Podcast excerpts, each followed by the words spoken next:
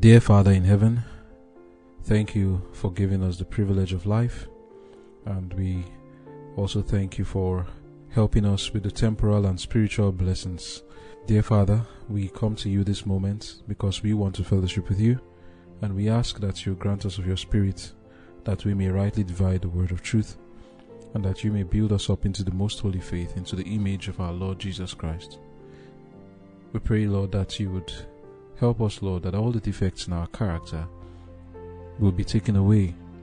And as, as we study your word, the same spirit that actuated your children in the past will be given to us to do the same work in our own time. In Jesus' name I've prayed. Amen.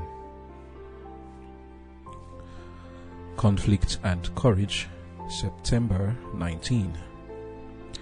I cannot come down. I am doing a great work, so that I cannot come down. Why should the work cease whilst I leave it and come down to you? Nehemiah chapter 6 verse 3. Nehemiah was chosen by God because he was willing to cooperate with the Lord as a restorer. When he saw wrong principles being acted upon, he did not stand by as an onlooker and by his silence give consent. He did not leave the people to conclude that he was standing on the wrong side. He took a firm, unyielding stand for the right. Every device that the Prince of Darkness can suggest will be employed to induce God's servants to form a confederacy with the agents of Satan. Like Nehemiah, they should steadfastly reply, I am doing a great work, so that I cannot come down. God's workers may safely keep on with their work, letting their efforts refute the falsehoods that malice may coin for their injury. Like the builders on the walls of Jerusalem, they must refuse to be diverted from their work by threats or mockery. As the time of the end draws near, Satan's temptations will be brought to bear with greater power upon God's workers. He will employ human agents to mock and revile those who build the wall. But should the builders come down to meet the attacks of their foes, this would but retard the work they should endeavor to defeat the purposes of their adversaries, but they should not allow anything to call them from their work. Truth is stronger than error, and right will prevail over wrong. In Nehemiah's firm devotion to the work of God and his equally firm reliance on God lay the reason of the failure of his enemies to draw him into their power. The soul that is indolent falls an easy prey to temptation.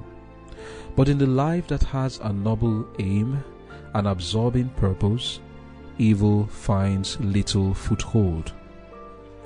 God has provided divine assistance for all the emergencies to which our human resources are unequal. He gives the Holy Spirit to help in every strait, to strengthen our hope and assurance to illuminate our minds and purify our hearts. He provides opportunities and opens channels of working. If His people are watching the indications of His providence and are ready to cooperate with Him, they will see mighty results. Amen.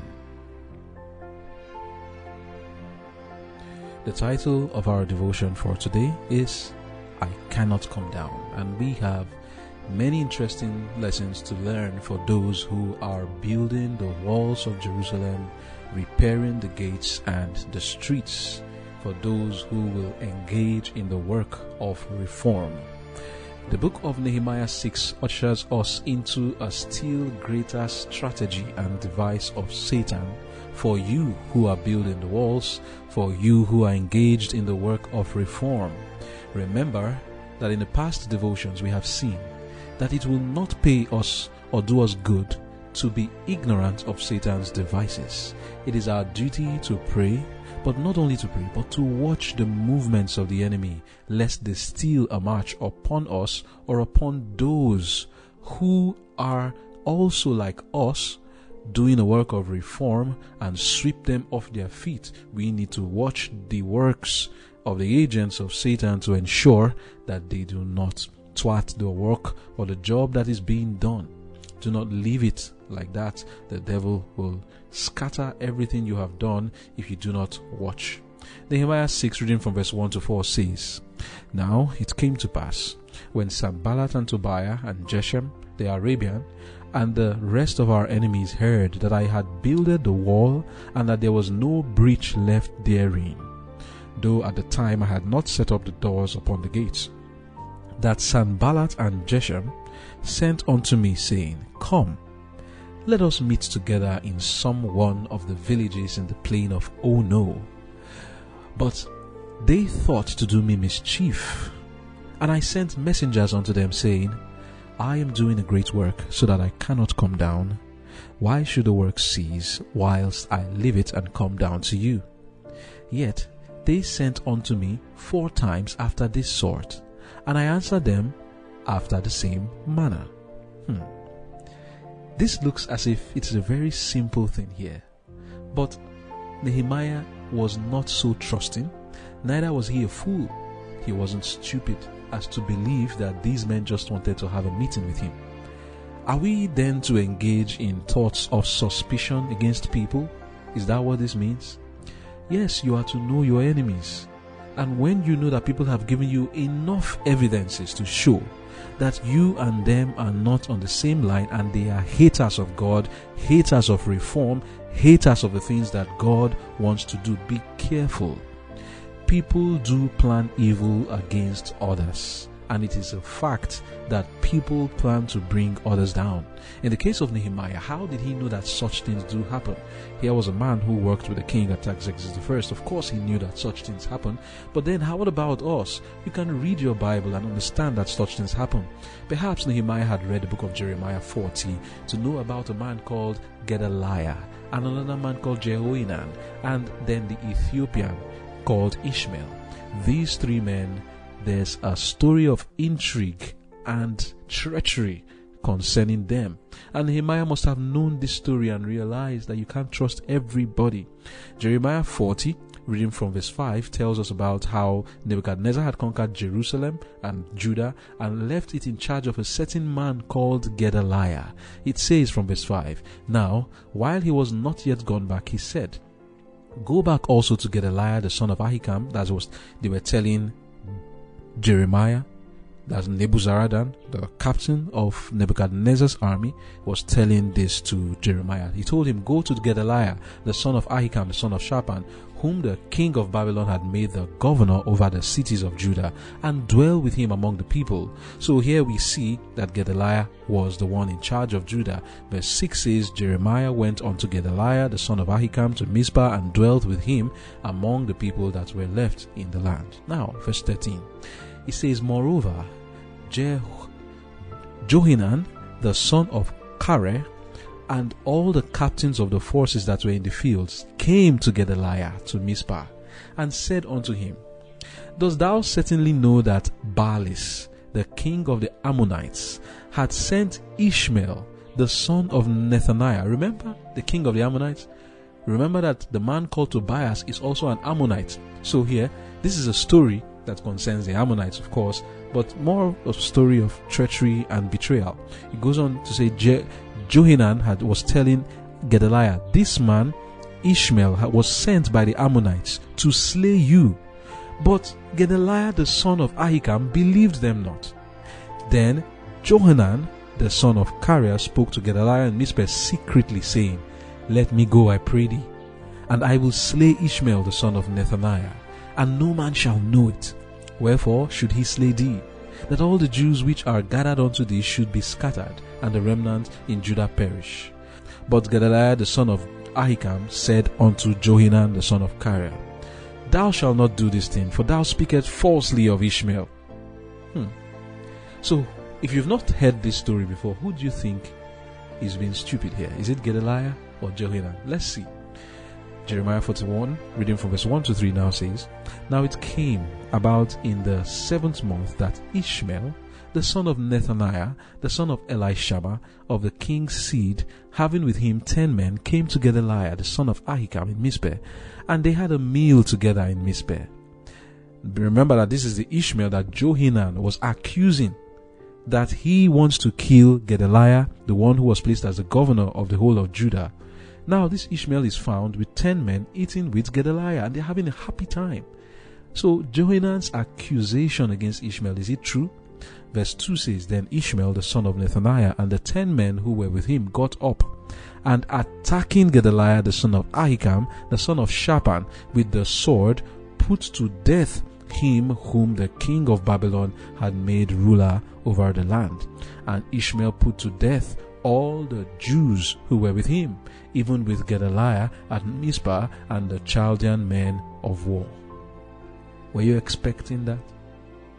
Nehemiah must have been aware of this manner of working, where if one goes to meet another person who is his enemy and he is outnumbered, they will kill you. And Nehemiah said, I am not going. I'm doing a great work. I cannot come to answer Sanballat, Tobias, and Geshem. He had no reason for that. And it would have clearly been a neglect of his work and also a trap set for him. He knew that that was the case. So, we also who are doing the work of reform, as we read in our devotion, we will have people who are enemies that will come against us. And we need to learn how to deal with such situations. Testimonies, Volume 3, reading from page 570, says, I am doing a great work, says Nehemiah, so that I cannot come down. Why should the work cease while I leave it and come down to you? I was shown that God's people should not for one moment relax their watchfulness or their vigilance. Satan is upon our track he is determined to overcome God's commandment keeping people with his temptations. If we give no place to him but resist his devices, steadfast in the faith, we shall have strength to depart from all iniquity. Those who keep the commandments of God will be a power in the land if they live up to their light and privileges. They may be patterns of piety, holy in heart and in conversation. We shall not have ease that we may cease watchfulness and prayer.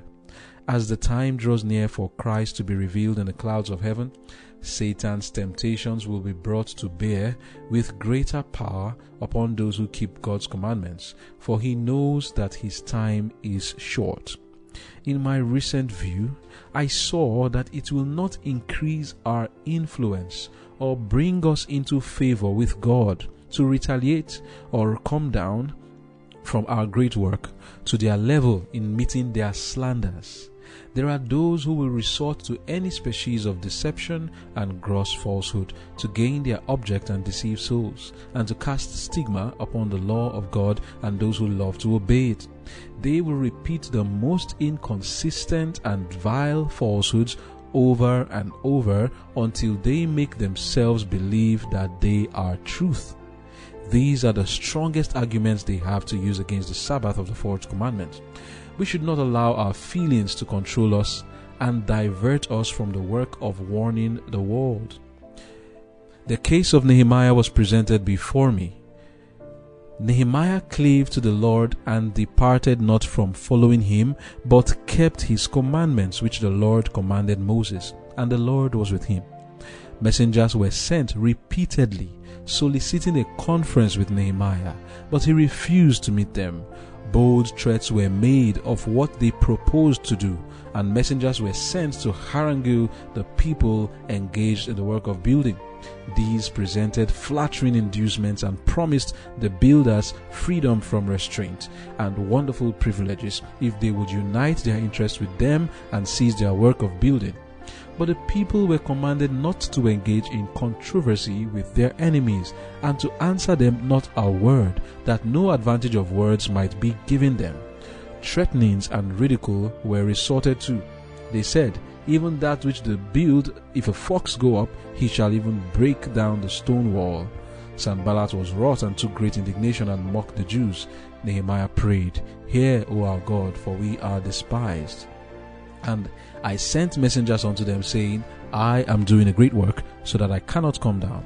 Why should the work cease? So here we learn the lesson that we need to focus on the work we are doing and not give answers to people who are just questioning for the sake of finding words from your mouth that they will eventually use against you.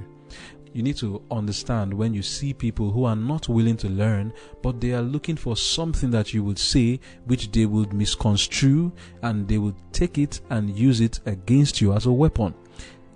The people were told, do not even give them one word of an answer when they ask you questions. And that is something we need to do.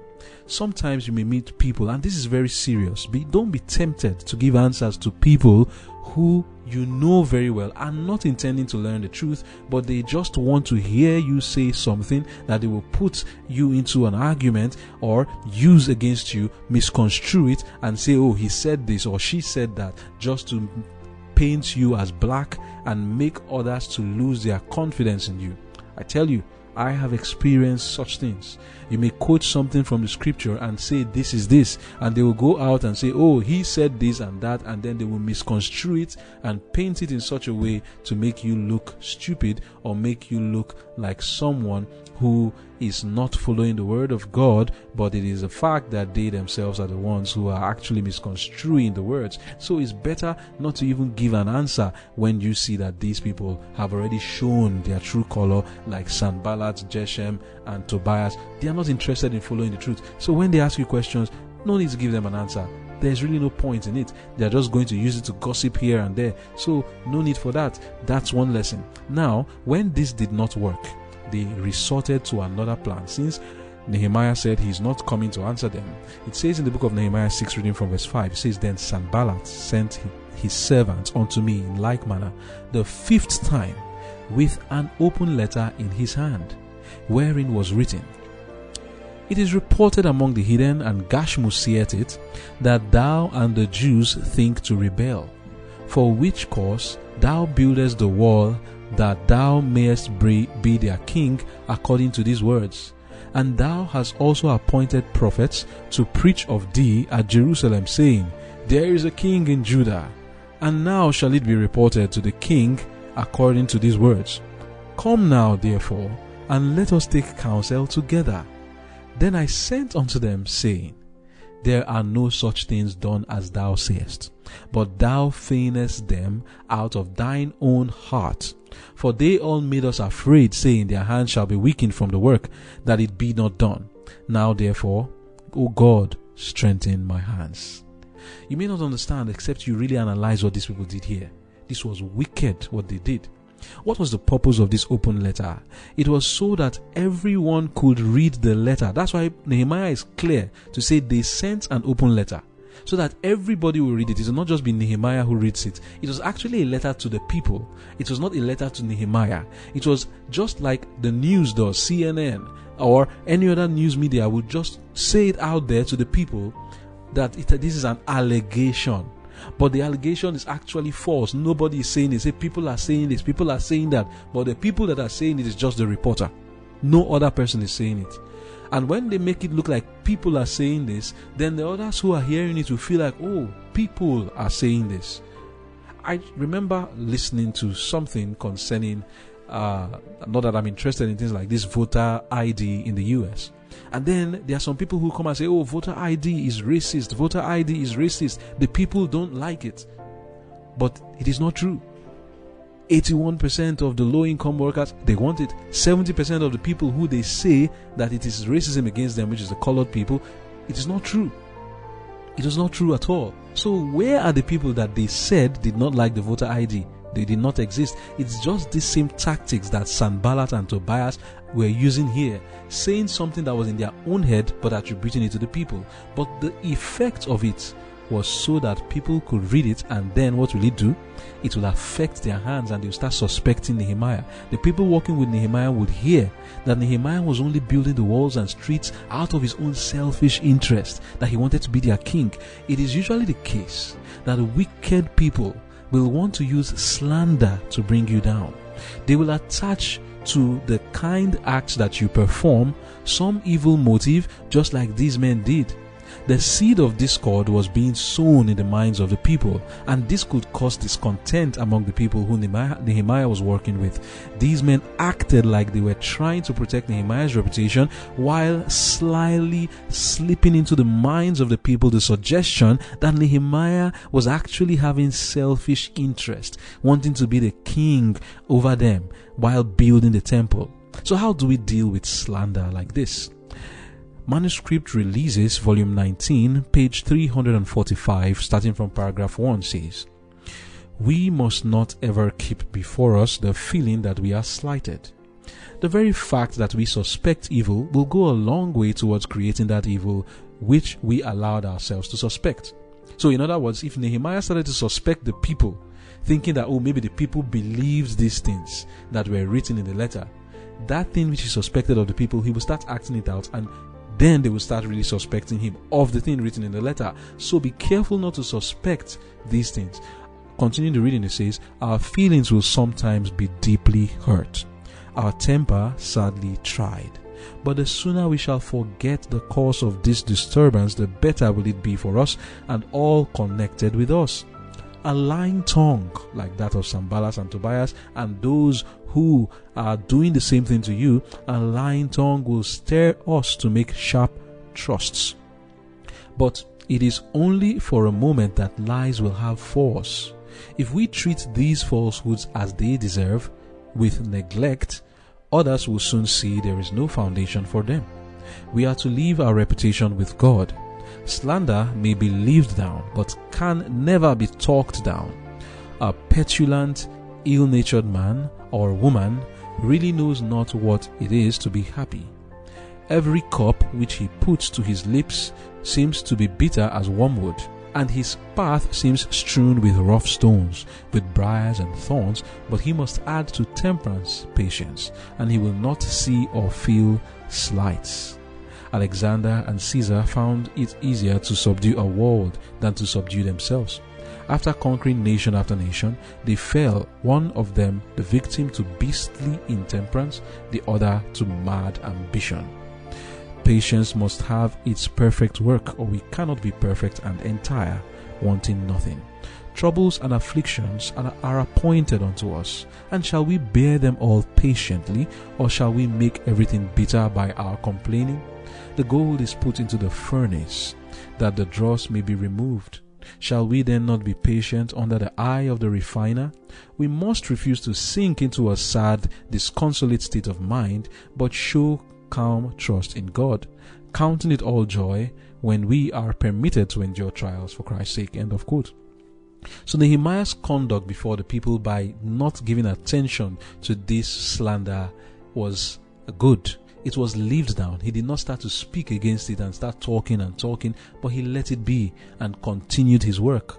And that way, everybody had their hands strengthened.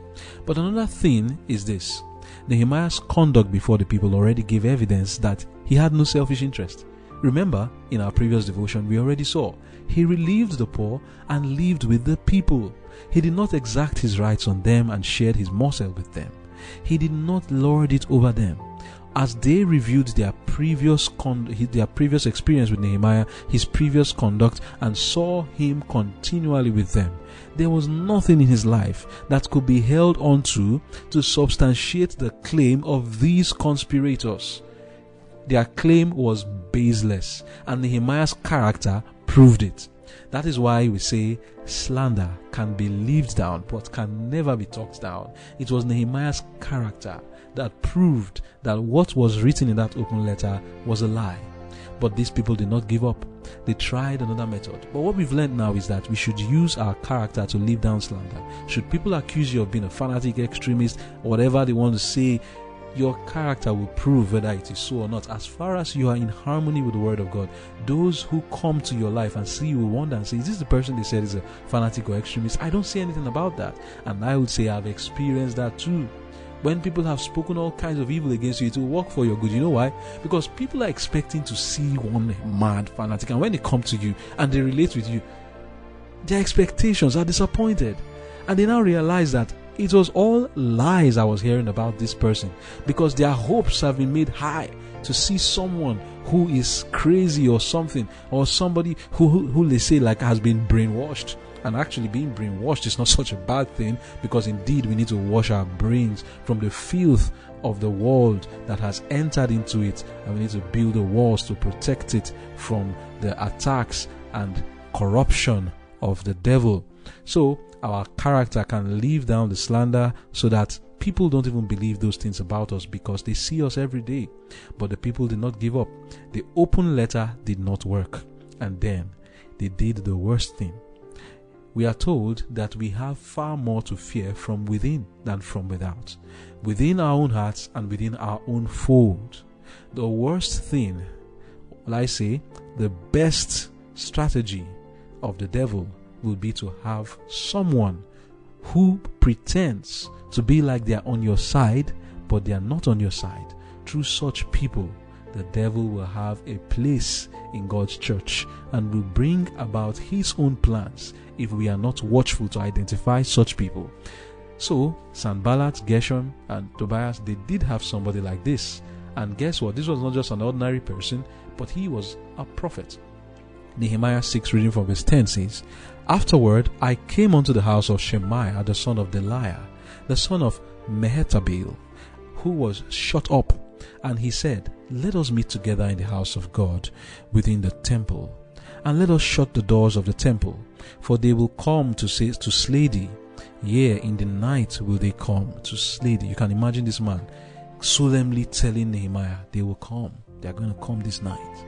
Listen to me. Let us go into the house of God. You know, I'm a man of God. And in verse 11, Nehemiah said, Should such a man as I flee? And who is there that being as I am would go into the temple to save his life? I will not go in.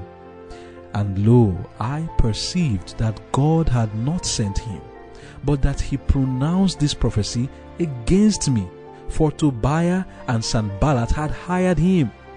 Therefore was he hired, that I should be afraid and do so, and sin, and that they might have matter for an evil report, that they might reproach me.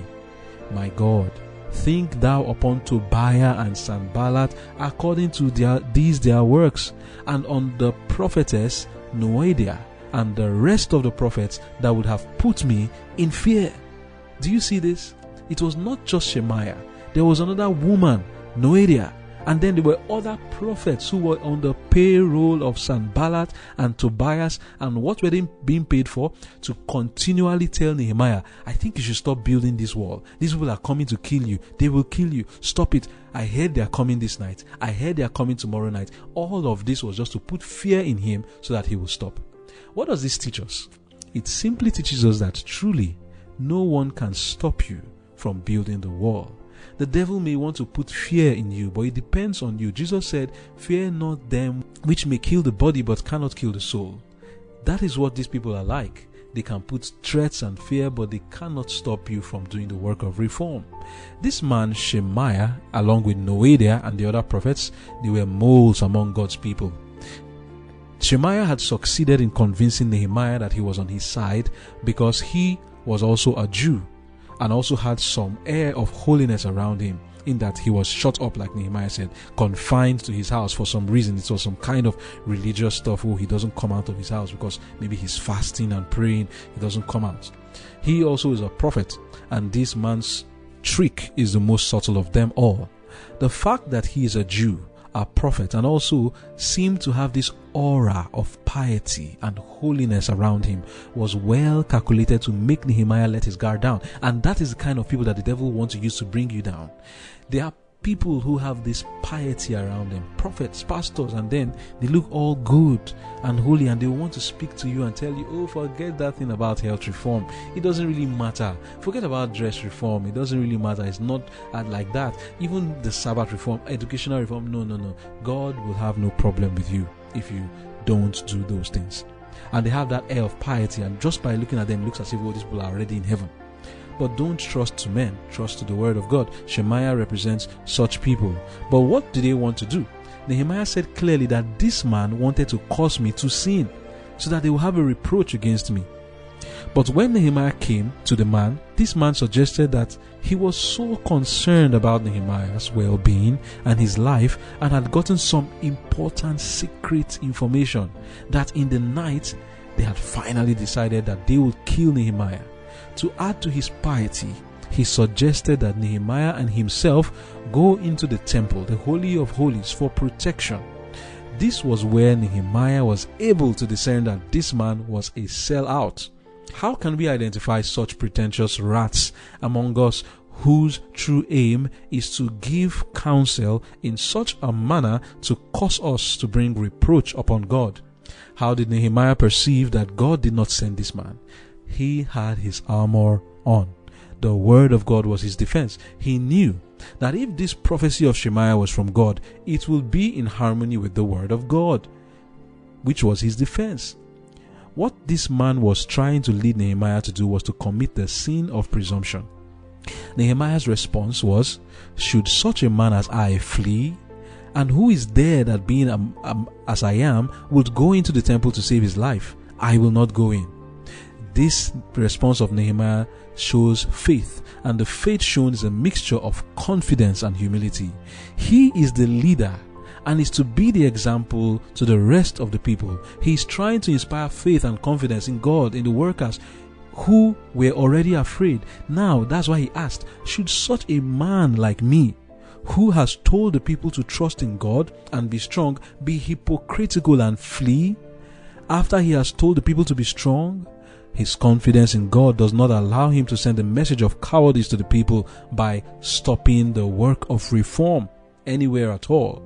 But then we see his faith and shown in humility by his refusal to enter into the temple when he said, Should such a man as myself enter into the temple? In other words, I am not worthy to go into the temple. I'm just an ordinary man. I know now that you want to cause me to sin. Where is in the word of God that showed that you are not supposed to enter the temple. This is exactly what we need to know. We need to know the word of God. Some people may bring suggestions to you to make you do things that are not in harmony with God's word so that when you do them, they will then use it against you. And then they will bring reproach against you and say, You see, she is not as holy as she claimed to be. He is not as holy as, she, as he claims to be. You must be careful the kind of information that you give to those who you know are enemies of the truth and enemies of the faith. Be careful what you say to them because those things you say, they may use it against you. So for Nehemiah in this case, they wanted him to enter into the temple, which, which looked like a religious and uh, pious thing to do. But he knew the word of God. Leviticus 16 verse 2 says, the Lord said to Moses, Speak unto Aaron thy brother, that he come not at all times into the holy place within the veil before the mercy seat. So from here we get that it was only the high priest that was to enter into the most holy place. Hebrews 9 verse 6 and 7 makes it clearer. It says, Now when these things were thus ordained, the priests went always into the first tabernacle, accomplishing the service of God. Taking note who enters only the priest, of which Nehemiah is not a priest. And then it says in verse 7 But into the second went the high priest alone once every year. Then in Second Chronicles 23, verse 6, God said, Let none come into the house of the Lord save the priests and they that minister of the Levites. They shall go in, for they are holy but all the people shall keep the watch of the Lord. Nehemiah knew these things, and an emergency is not an excuse for him to break the law of God. We must be careful lest we fall into the same sin of presumption. While the people could not get any response from Nehemiah to cause him to cease his work, they tried to find something in his life with which they could use to cast reproach on him by accusing him of selfishness. When this could not work, they tried to create an occasion for reproach and they resorted to the most subtle means to do this.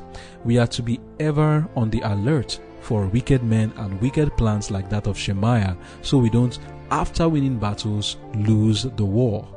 Reading from Testimonies, Volume 3, page 574, paragraph 2, we are told, We shall receive the most fierce opposition from the Adventists who oppose the law of God. But, like the builders of the walls of Jerusalem, we should not be diverted and hindered from our work by reports, by messengers desiring discussion or controversy, or by intimidating threats. the publication of falsehoods, or any of the devices that Satan may instigate. Our answer should be We are engaged in a great work and we cannot come down. We shall sometimes be perplexed to know what course we should pursue to preserve the honor of the cause of God and to vindicate His truth. The cause of Nehemiah should have a strong bearing upon our minds as to the manner of meeting this kind of opponents. We should take all these things to the Lord in prayer. As Nehemiah made his supplication to God while his own spirit was humbled, he clung to God with unwavering faith. This is the course that we should pursue. Time is too precious to be devoted by the servants of God to vindicating their character, blackened by those who hate the Sabbath of the Lord. We should move forward with unwavering confidence, believing that God would give His truth great and precious victories. In humility, take note of these words now. This is the solution. In humility, meekness, and purity of life, relying upon Jesus, we should carry a convincing power with us that we have the truth. End of quote. So here he's telling us when you live a life that is pure and people can scrutinize you and they will find nothing there, and you walk in humility and meekness, all the slander, the falsehoods that they publicize, and the threats will die down. This manner of working by Sanballat and Tobiah represents, like we just read, people of the faith, even within the within your own faith, that will rise up against you because you are building the walls, reforming your life according to the standard of the commandments of God. But when such things are happening around us, we must rise up. Even though we do not have anyone to support us, we must stand our ground. Reading from Testimonies, Volume 5 from page 137, paragraph 2 and 3, we are told, The captain of our salvation will strengthen his people for the conflict in which they must engage. How often, when Satan has brought all his forces to bear against the followers of Christ, and death stares them in the face, have earnest prayers put up in faith brought the captain of the Lord's host upon the field of action, and turned the tide of battle and delivered the oppressed. Reading from Testimonies, Volume 5, page 136, paragraph 2, we are told when the religion of Christ is most held in contempt, when his law is most despised, then should our zeal be the warmest and our courage and firmness the most unflinching. To stand in defense of truth and righteousness when the majority forsake us, to fight the battles of the Lord when champions are few, this will be our test. At this time, we must gather warmth from the coldness of others, courage from their cowardice, and loyalty from their treason. The nation will be on the side of the great rebel leader. Now is the time when we should closely connect with God that we may be hid when the fierceness of his wrath is poured upon the sons of men. We have wandered away from the old landmarks. Let us return. If the Lord be God, serve him. If Baal, serve him. Which side will you be on? End of quote. May we be on the side of the Lord, building and preparing for His coming, reforming our lives according to every word of God. Let us pray. Thank you, dear Father, for giving us the strategies and tactics by which we can overcome the plans of Satan as we begin to work in the line of reform.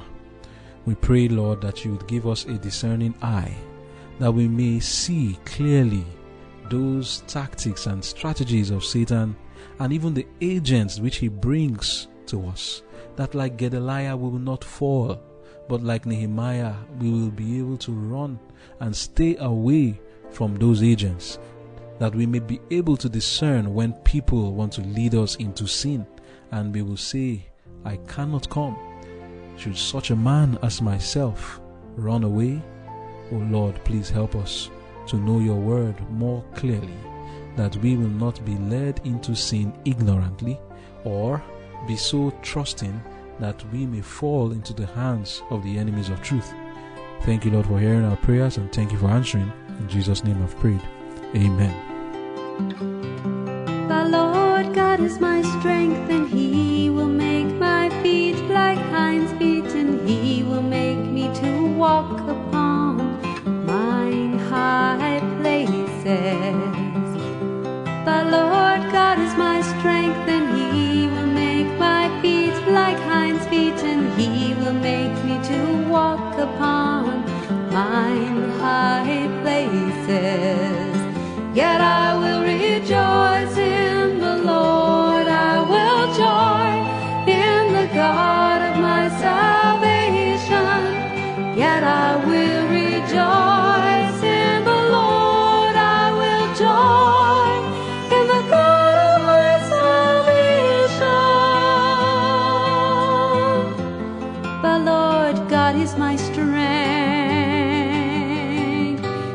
Make me to walk.